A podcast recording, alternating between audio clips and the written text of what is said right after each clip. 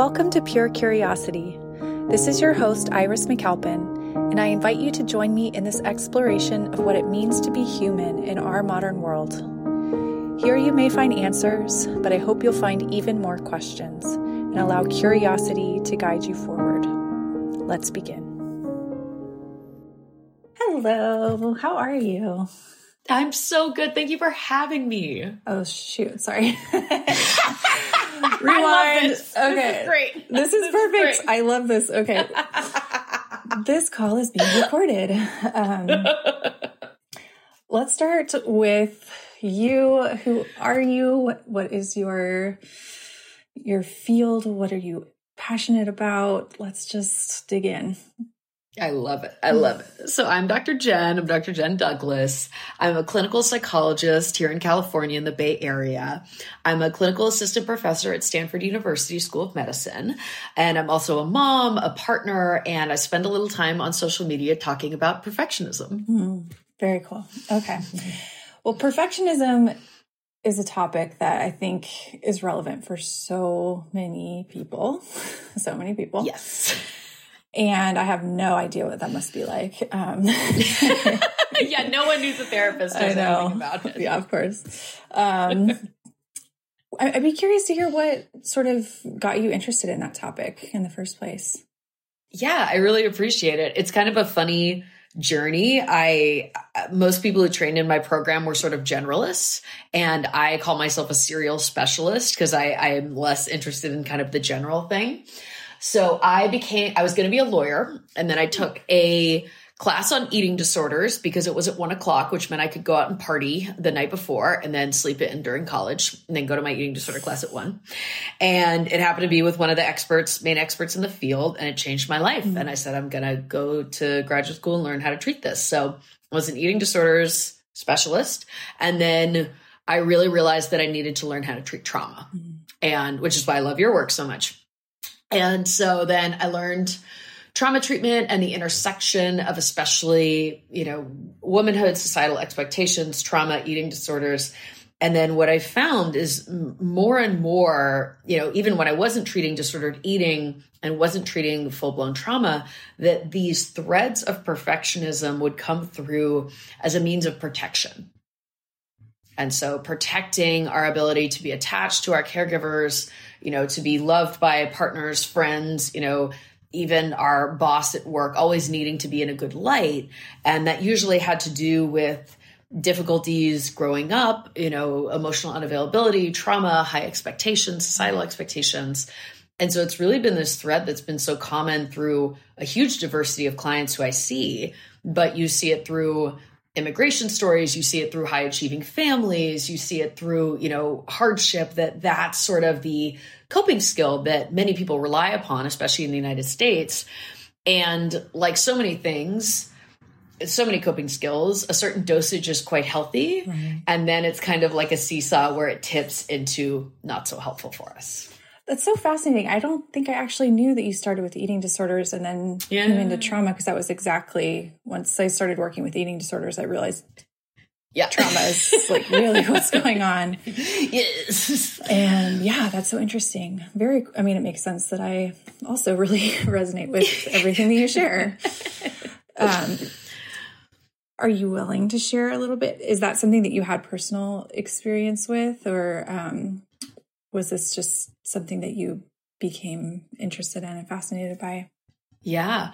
So I have always said I'm like the one person in dis- in eating disorders who hasn't had an eating oh, disorder. Oh, interesting. And yeah, and it's it's very bizarre, and it's part of why I actually don't talk about it on social media hmm. because I like to kind of defer to folks who have lived experience. You notice I don't talk about eating disorders on social media, even though I do treat them in my practice. Um, I do have experience with trauma, um, with childhood trauma, which I'm sure has a lot to do with my own perfectionism. And it's such a it's just really a, a wonderful thing. I think I think it's a wonderful gift as therapists when we haven't had perfect lives, when we've had our own hardships, because you can, you know, when when therapy is really going beautifully, or even teaching, you know, supervising, whatnot, you can feel and kind of um you can really engage with how someone's feeling and you can you can say things that will surprise them that you understand that level of what they're going through. Yeah. and i don't know if i could get that from a book. You know i try in the eating disorders. You know i've, I've worked in eating disorders for now 14 years. And so you know i can hit it often but not always um but the trauma work has always come very naturally to me. Mm. That makes so much sense. I used to actually feel like, I think earlier on in my recovery, I felt like it it was important for a therapist to have that lived experience. And the deeper mm-hmm. into the trauma world I get, the less I feel that way. Actually, mm-hmm. just because that's really what we're talking about. At the end of the day, there are these behaviors and these you know coping strategies that we're we're looking at on the surface, but what's you know going on underneath that is is really usually trauma. I don't want to say always, but it's usually trauma. And so, yeah, that's I just was curious about that. You said yeah, something I love it. You said something that I wanted to put a or expand on a little bit, which is you thought your own childhood trauma may have had something to do with your perfectionism. yes. Because I I mean I I hear that and I'm thinking there might be somebody listening to this wondering, well, what do they have to do with each other? Absolutely. And so I talk about this a lot in my perfectionism course about the etiology, sort of where perfectionism comes from. And I had this beautiful um, kind of constellation of almost all of the the avenues to it in my family. So I'm the daughter of an immigrant, and so there was a lot of you know pressure on both my father to make it and then the next generation to sort of, you know, not only assimilate, but also be very successful. Mm-hmm. I come from a family of academics. So, like 40, no, like 60% of the people on my mother's side are professors. Oh, wow. yeah, it's like no pressure. And then, and then I also had the experience of, you know, difficult things happening when I was young.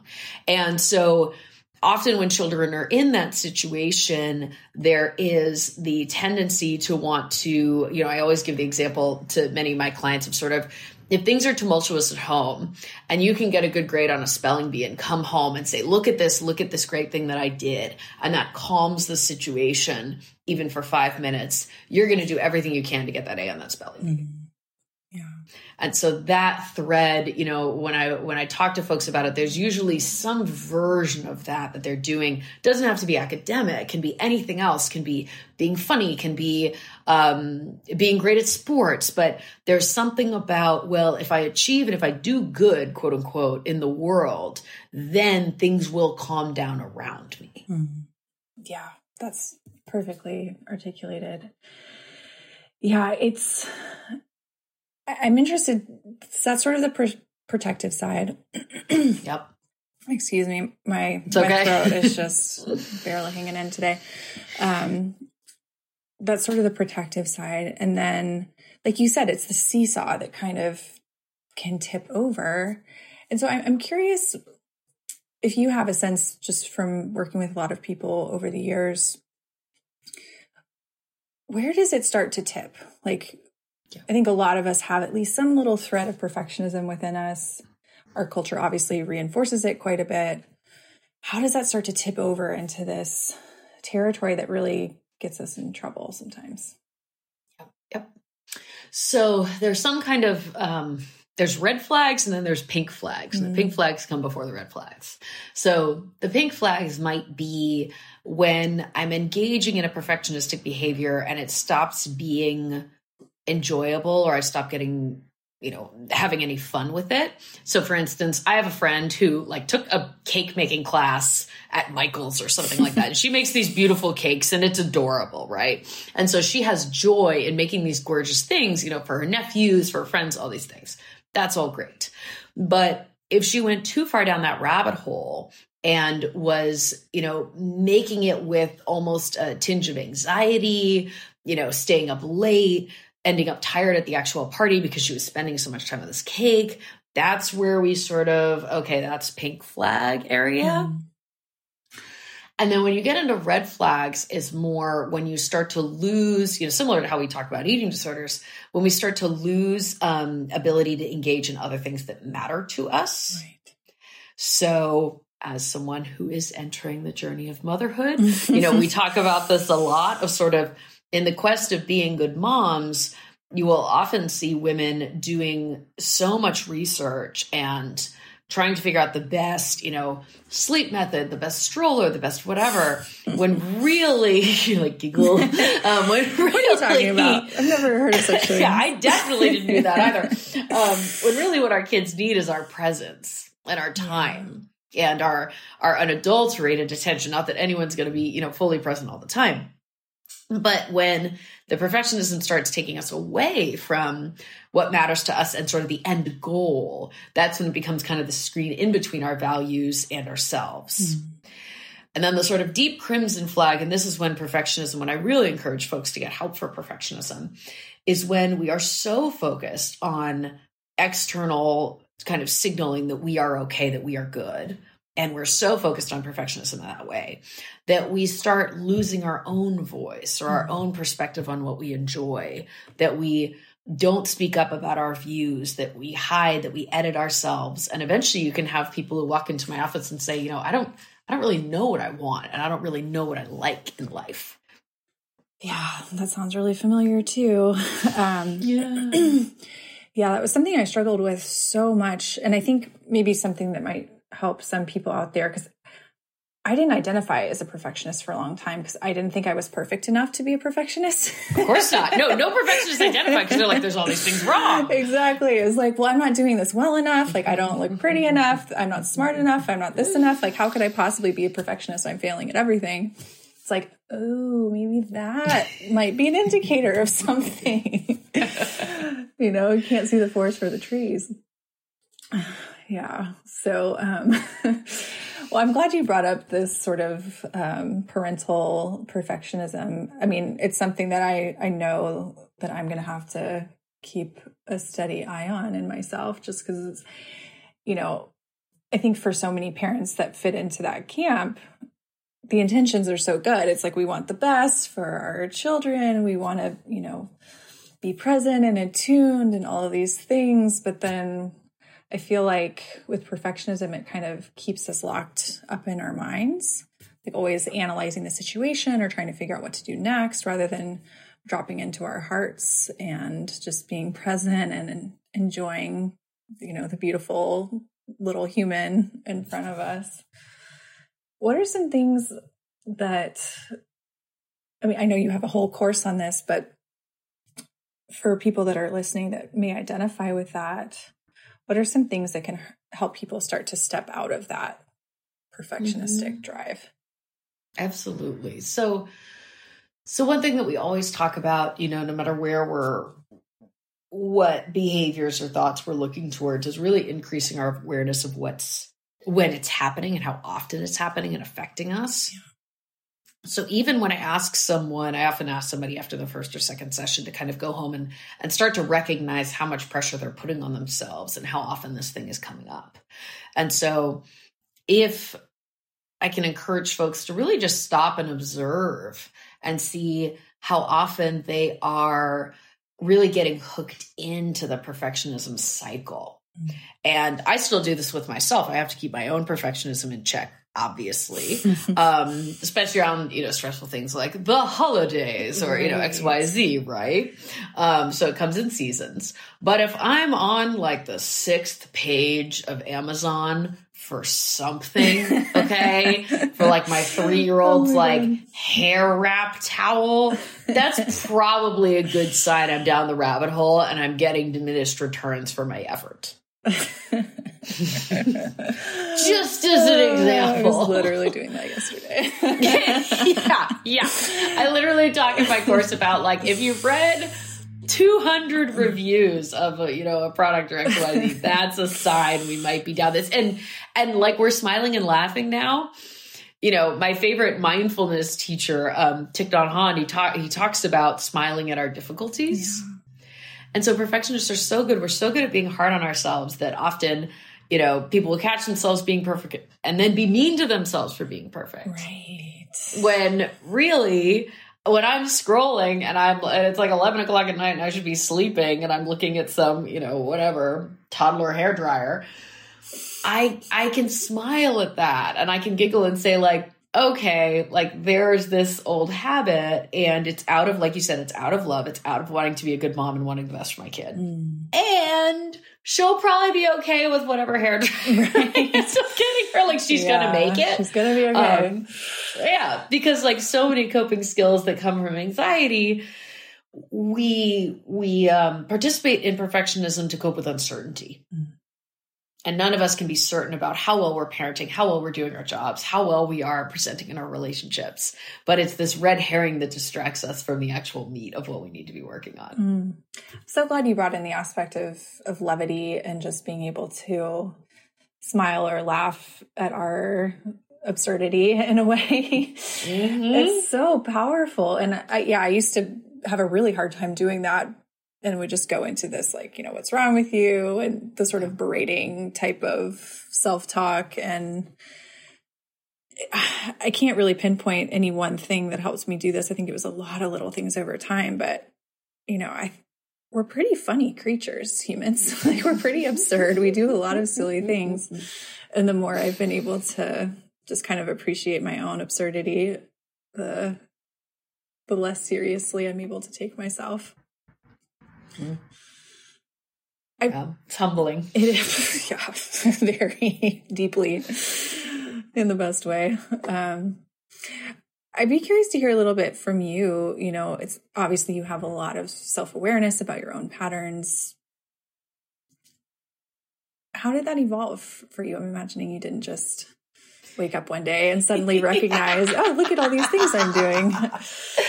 So you're going to love this as someone who is with child and going to have a baby quite soon.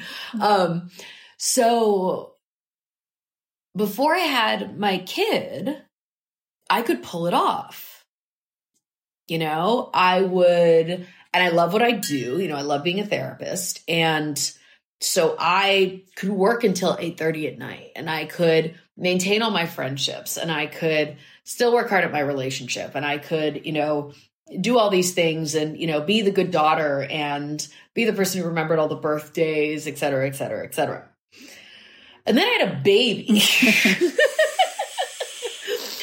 Yeah. and I couldn't. Yeah. I couldn't do it all, or I could do it all, but I would be exhausted. I would be resentful. I would be overwhelmed, and my whole life would have turned into work. Mm. You know, even the things that we love and are fun, perfectionism can turn into work very quickly if we're not careful. Sure. Right.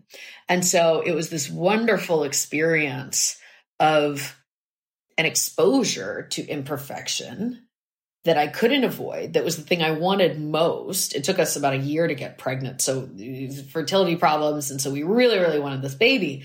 And so there was no doubt in my mind that that was the most important thing. And then you're you're suddenly in charge of this thing that you can't do perfectly. You can follow every rule and they're still not going to sleep some nights or they're still going to you know do whatever. And you know it's it's humbling. And then i had to figure out like hey i can't just work harder. I can't just be smarter. I can't just read books about this. Like this is this necessitates a willingness to be imperfect and show up. Mm. And I really had to reorganize my life and I changed, you know, I worked I changed my job. I started to work for myself way more and way less at the university. I changed where we lived. My husband changed his job. So much of our lives changed and in a really positive way, but in a way that I would have previously deemed as problematically imperfect. Mhm. Thank you so much for sharing that. I mean, you know, I'm seven months pregnant right now, and even pre-child, I'm experiencing a lot of what you're describing in this, Yep. just because my pregnancy has been so difficult, and I I could get away with it more Mhm. before for sure, Yeah. and then my capacity got chopped in half. Basically, it's like, Yeah. oh wow, you know, I, I can't just muscle through this, Yep. nor would that be advisable. But Yep. Yeah, it's it's been humbling on this very very deep level.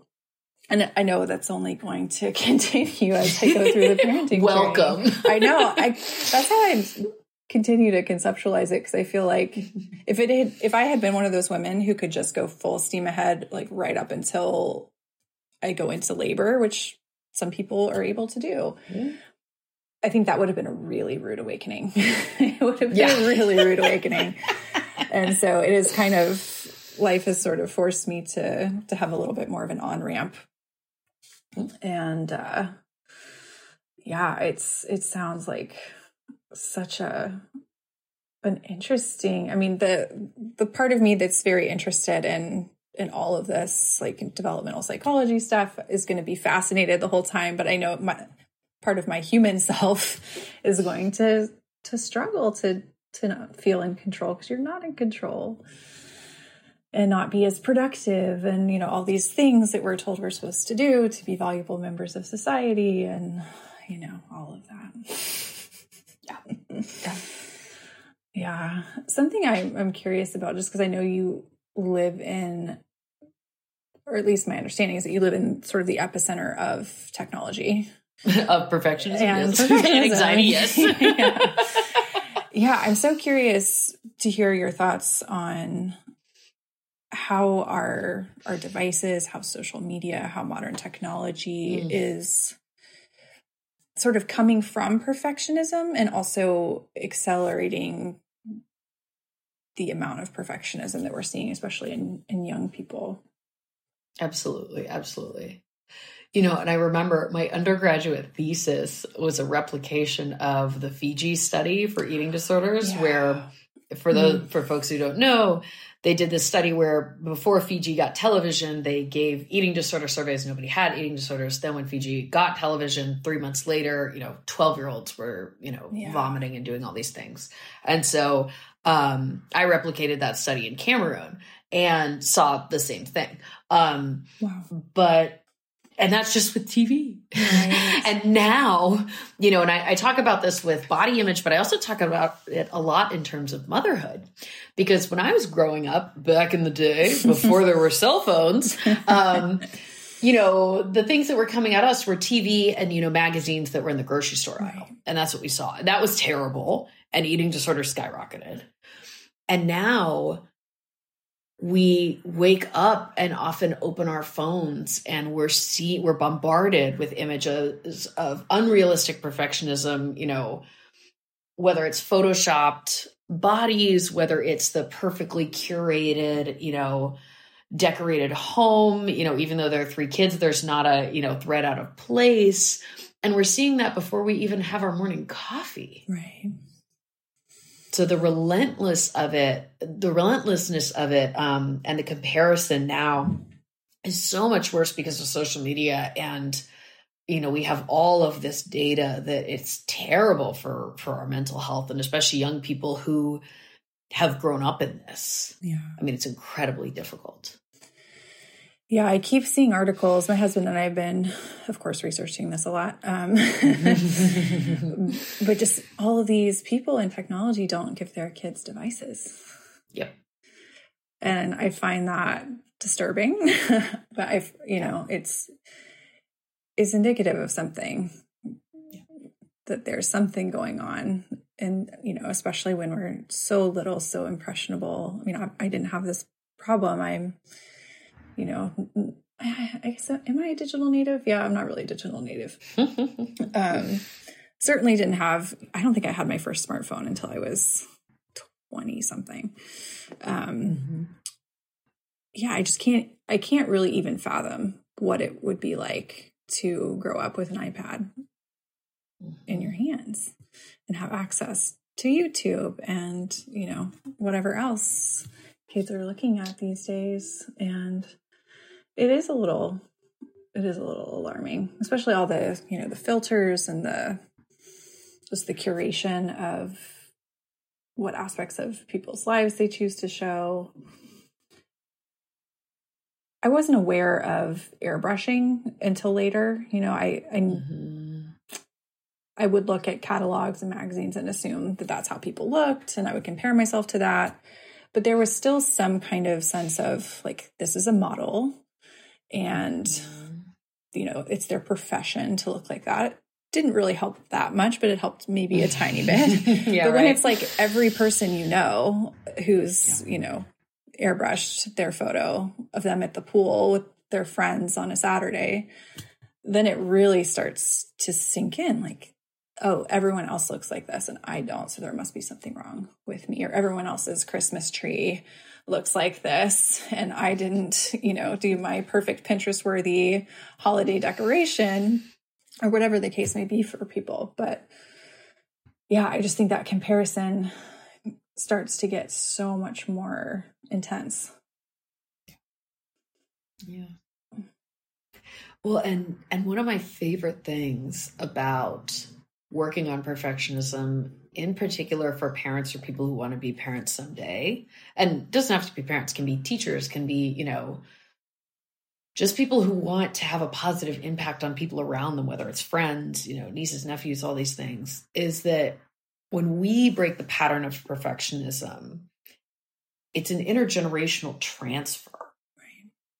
You know, I see perfectionism in my parents and in their parents as well. And for most of us, luckily, there's usually less of a threat to, you know, our livelihood, our security as the generations continue.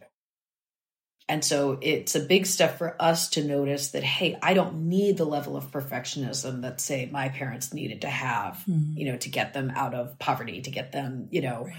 assimilated into the US, all these things. But when we are raising children, it's this beautiful motivator and and we can catch ourselves in in such rich ways. And so, you know, a north star of my parenting with my kid, probably more important than really anything to me, is that she doesn't grow up with perfectionistic expectations of herself, whether that's academic, whether that's in sports, whether that's in how she looks. And we were um we were leaving the zoo the other day and she really wanted to ride the train at the zoo in Oakland. And the train at the zoo in Oakland goes through the kangaroo exhibit. Mm. And we'd gone in it before at during the nighttime zoo and she got scared. And so she was all about the train. Then she was like, Mama, I'm scared of the kangaroos. Are the kangaroos there? We asked the conductor, the kangaroos were there, and then she didn't want to see the kangaroos. So we did all this other stuff, and then we're driving home. And we're driving home, and she goes, Mama, I was scared of kangaroos but that's part of me growed up, meaning growing up. Oh. and I was like, yeah, you're right. And it, it's important to accept, you know, when we're scared and, and, and when we don't want to do things. And she's like, yeah, accept, accepting people is, is when people do things differently. And I was like, yeah, that's right. And she goes, this girl's three. And then she goes, yeah, it's like, mama, you are not good at painting rocks but I love you, mama. And I was like, thank you so much. it's so cute. Oh my gosh. And so it's this, it's this massive thread in our communication mm-hmm. about grown-ups make mistakes. Look, mama and daddy made a mistake. Look, we're being nice to each other even though we made a mistake. Look, we're helping in this way. As opposed to how many of us were brought up in the 80s and 90s where mistakes were looked at as something that needed to be punished, that needed to be eradicated. And so there's this beautiful healing that can happen. And, and I find that nothing is more motivating, especially for women, because we have perfectionistic body ideals coming at us in addition to all the other academic and work expectations that that men often do. Um, but I don't find anything as motivating as wanting our children to grow up free from perfectionism mm-hmm. in that way. That's such a sweet story. It's so cute. yeah. Well, and, and it makes me very curious to hear a little bit more about, you know, what we can do. I, there's no like full inoculation from this because yeah. they're going to be growing up in a culture that prizes perfectionism. But in terms of, you know, ways that we can can model it or communicate about it, it's funny. I was as you were talking about that, I was thinking in my line of work, I'm mostly working with adults who are sharing the things that didn't work. so I have, and I have my own experience of things that didn't work. so I have like infinite amount of information about parenting stuff that goes wrong. Yeah. yeah. We know what not to yes, do. Lots of information about what not to do. but I, you know, most people that that come to me are not coming to me saying, wow, my parents did a really good job modeling this for me you know, I feel so yeah. equipped. I feel so, you know, settled within myself because my parents, you know, did X, Y, or Z. That conversation has never happened mm-hmm. in a session. um, mm-hmm. So I'm curious, you know, for you, well, first of all, you know, I think a lot of us came from homes where that wasn't being modeled for us, that sort of self compassion, that gentleness, that um, grace for our yeah. imperfections. And it sounds like you had that experience or you didn't have that experience that that was modeled. How did you start to shift that for yourself? And then what do you feel parents can do who really want to do what you're doing and and not have their children grow up with the burden of perfectionism yeah. on their shoulders? Oh, this is such a good question. it warms my heart. Mm. Um, so one thing that when you have a child may drive you nuts, fair warning, is you will accidentally find yourself using language that's very achievement oriented, mm. that equates achievement with worth, which is where perfectionism really finds and takes hold and takes root. Yeah. And so I would be, it, it, was wild. There's all of these subconscious ways that our society influences us. And so I would find myself saying things that were not values aligned. Mm. So for instance, I am like the most feminist and like trans oriented, like I'm all about like non binary gender identity. I'm all about that. And yet, when we were playing with stuffed animals and things like that, I would automatically refer to he mm. as the hmm. pronouns. And it still happens. It drives me nuts. We're looking at turtle at the zoo, and I was like, he. I was like, why am I deferring to he? And so, really being conscious of that. And I remember when she was really, really tiny, I mean, baby, baby, baby. And, you know, she was playing with a plane or something. And I was like, oh, you could be a pilot or you could be a dentist or you could be whatever. And I was like, oh my gosh, like you're putting expectations right. on a six month old of her like career. Blech, that's like so right. gross. And so it's all about, you know, oh, do you like playing with that? Or, oh, you know, do you want to? And then you name all of these fields that for me were deemed as not the perfect thing to do. And offering that as options so the kid doesn't get messages of, oh, this is what you should want and this is what you shouldn't right. want. Uh, yeah, it's so funny. I even noticed myself doing that because um, she's kicking a lot. Mm-hmm, and I'm like, oh, she's a little tap dancer, you know? And it's like, well, no, maybe not. Yeah. Um, yeah, exactly. But it's so easy to see children doing things. And then we sort of look at it through this adult lens of like, oh, you know, maybe you have natural aptitude for this. And maybe this is something yeah. that you want to, you know, focus on. And it's like, no, they're just children doing children stuff and playing and whatever. And it doesn't mean anything. Mm-hmm. Yeah. But that, yeah. that programming is is strong. It's so much. And you know, there's this data that kids, you know, if you're drawing with a child and they say, "Oh, draw a lion." And then you actually draw a line and they're drawing like, you know, random squiggles because they're a kid. Right. And so kids will actually stop drawing and they'll say, no, you draw it. Mm-hmm. And so one thing that I do with my daughter is like I don't draw well I also can't draw but I won't draw you know like in the lines you know in adult ways mm. with her I mm. will draw at the level that she's drawing. Oh interesting.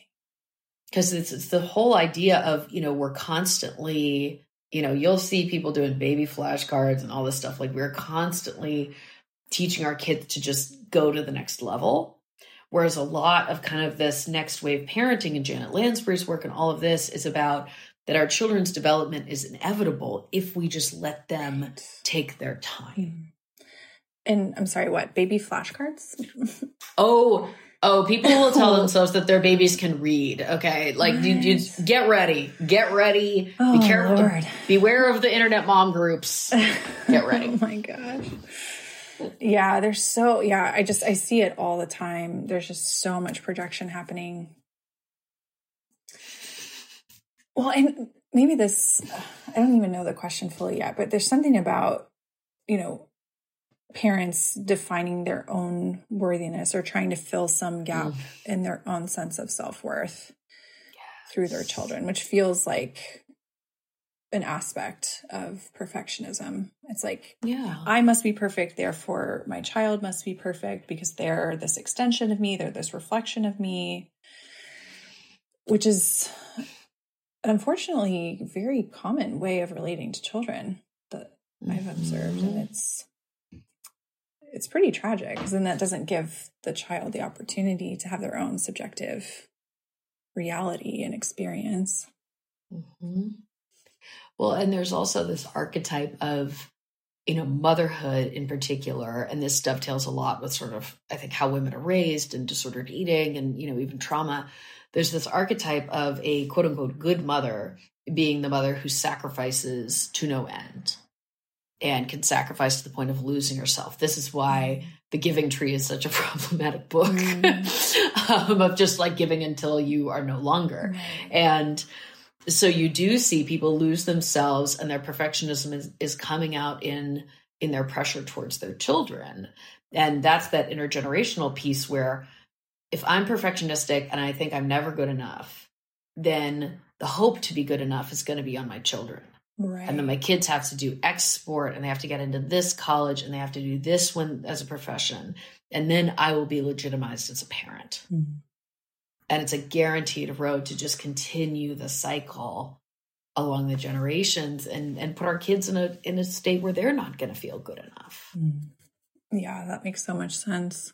It's funny you bring up the giving tree. I was just made aware yesterday that there's a new version with an alternate ending that's about boundaries. Yeah. yeah. I loved that. You know, it's so funny though. That uh, that book was was really impactful for me as a child, but I think and maybe maybe this was an intended message from it, maybe it wasn't, but to me it was a lesson about sustainable practices.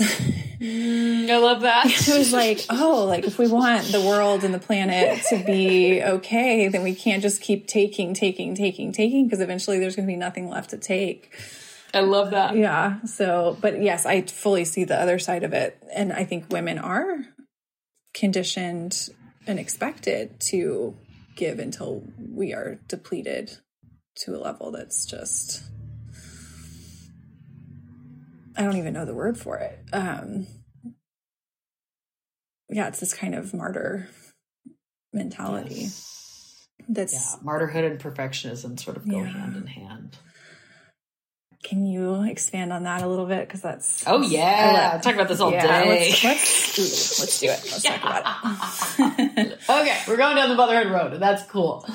So, so if you think about you know, and, and I often ask my clients to do this but if you think about what comes to mind when you think of the perfect mother, you know, you probably picture someone, and that person might even have a certain body type, a certain skin color. They might dress in a certain way.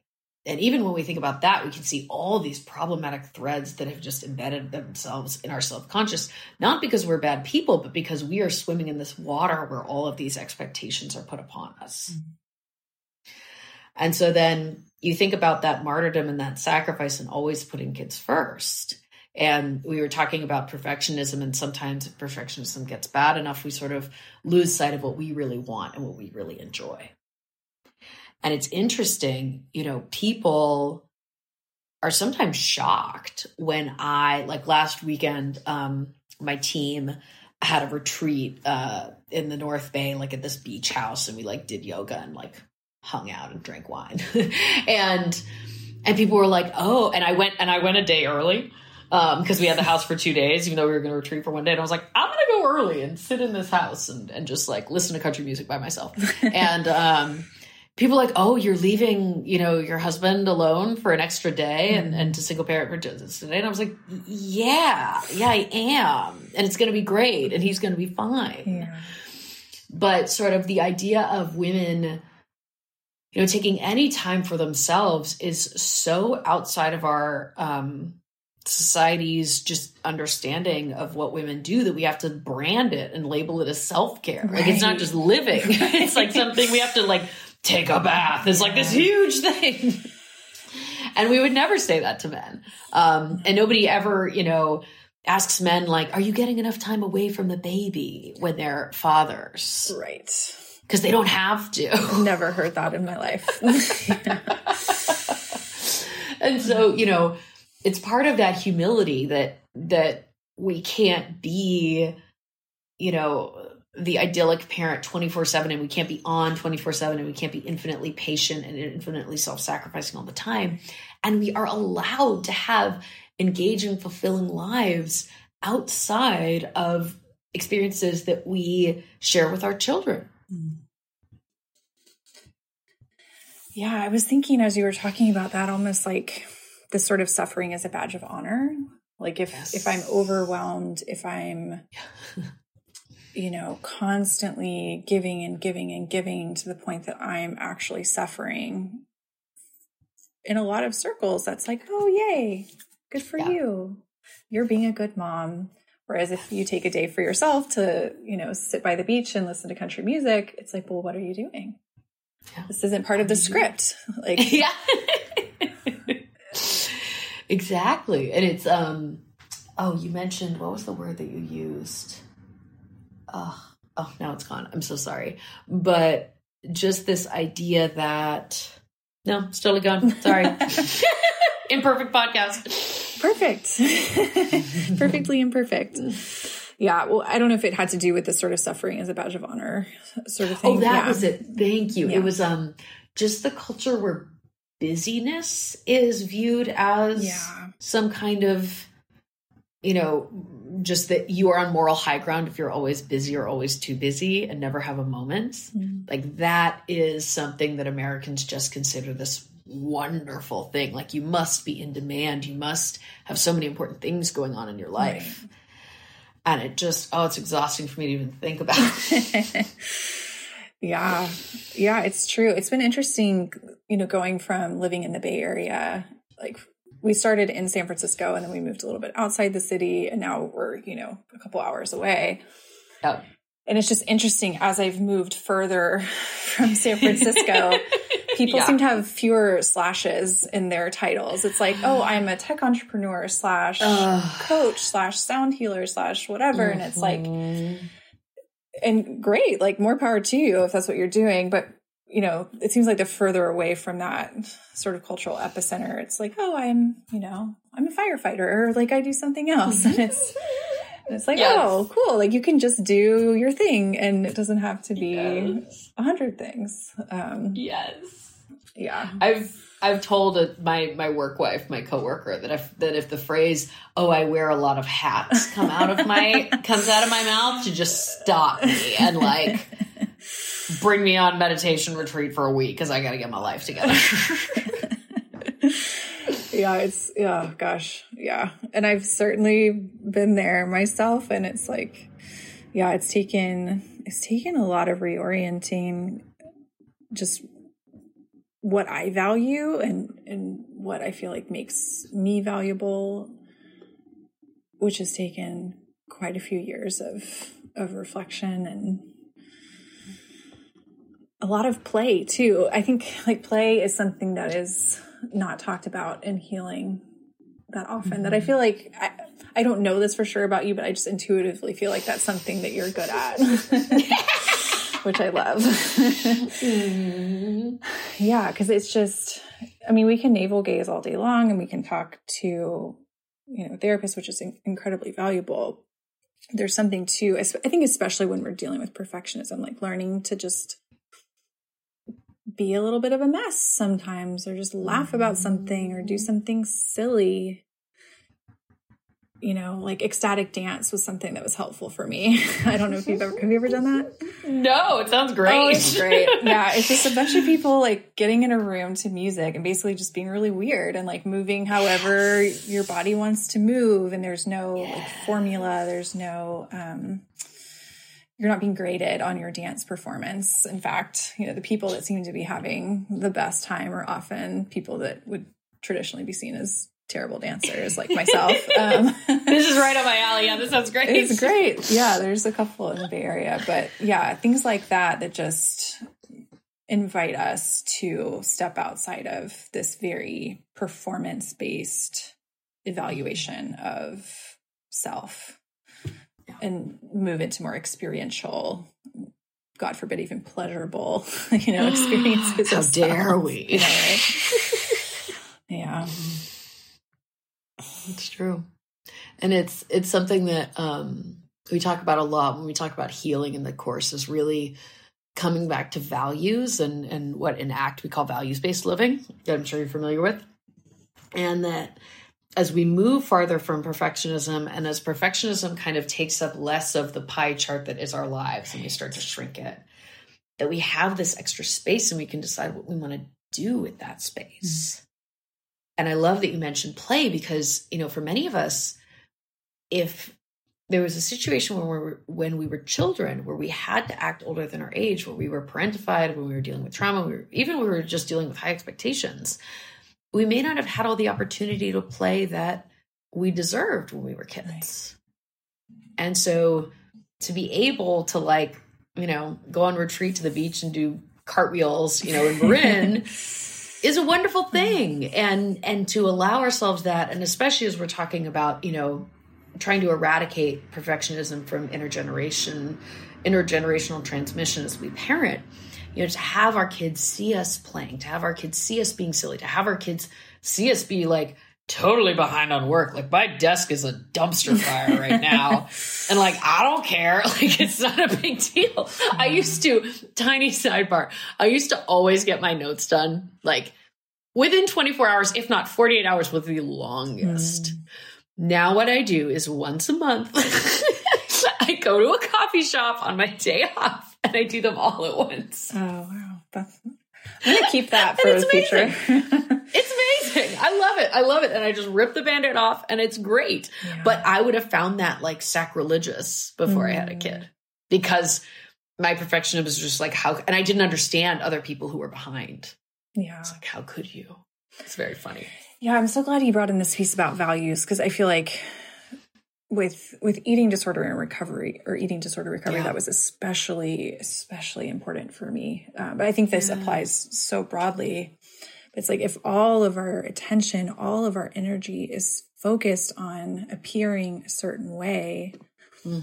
we miss out on, on all of this like rich complexity that we have going on in our in ourselves and we all i think i don't think there's a human alive who doesn't have something that they value that's beyond that. And we may never get in contact with that if if all we're ever doing is just trying to match this this image of of what we think perfect looks like. And so a huge part of my recovery was starting to actually get in touch with what was valuable to me beyond just trying to be acceptable by looking as you know what normatively hot as I was able to achieve. You know, I love that. I love that so much. Yeah. Yeah, one of my best, one of my favorite stats about um, body image is that our body images improve as we get older. It's always one of my favorite because it's like I'll hear the crow's feet and there's the the lines between the eyes and there's the grays and there's the like gravity doing its work and it's it's great. I love it. I mean, it's wonderful. but there's freedom in imperfection that that just I've had people feel younger than they've ever felt in their lives because it was the first time that they felt that they really um weren't constricted by those mm. kind of expectations. Yeah, it's so counterintuitive. it's so counterintuitive, but I've had a similar experience. It's just, you know, I, I have things going on physically that I'm sure my 20 year old self would just be aghast, you know? Yeah. I'm like, eh, it's fine. It's totally yeah. fine. I don't care. it's, yeah, it's a relief. Yeah. Well, first of all, I just want to say thank you. It was so nice to have this conversation today, especially just after not sleeping at all last night and but I feel like you create this presence of like, you know what, it, it's all good. Like we, it doesn't have to be perfect. I didn't feel pressure to be, you know, articulate or on or whatever. It was just nice to get to connect with you and and learn from you. And I, I would love for people to to know more about where they can find your work and a little bit more sure. about your program. Absolutely, yes. Um, so if folks are interested in the course, it's open for a little while longer. Um, the website is drjenniferdouglas.com. And if you go to drjenniferdouglas.com slash courses, you will find it. Um, I have been so, so happy with folks' responses to it. And it's also something I want to make available even for folks who are not, you know, in a financial state to spend a lot of money. And so if that's something that you need a bit of help with, just send me a direct message on Instagram. I can be found at Dr. Jen Official. And I want to make it accessible to as many humans as possible. Mm. This is literally the thing that I wish I had 20 years ago. And mm. I couldn't find it out there, so I just made it myself. yeah. Oh, that's so cool. You're a brave woman inviting DMs. oh man, it's, it's, a lot. I don't get back to them immediately. it's a lot to keep up with.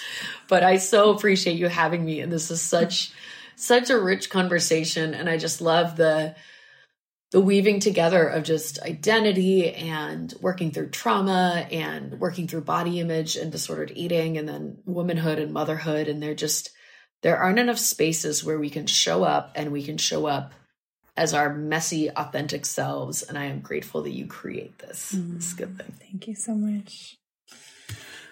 It was a pleasure.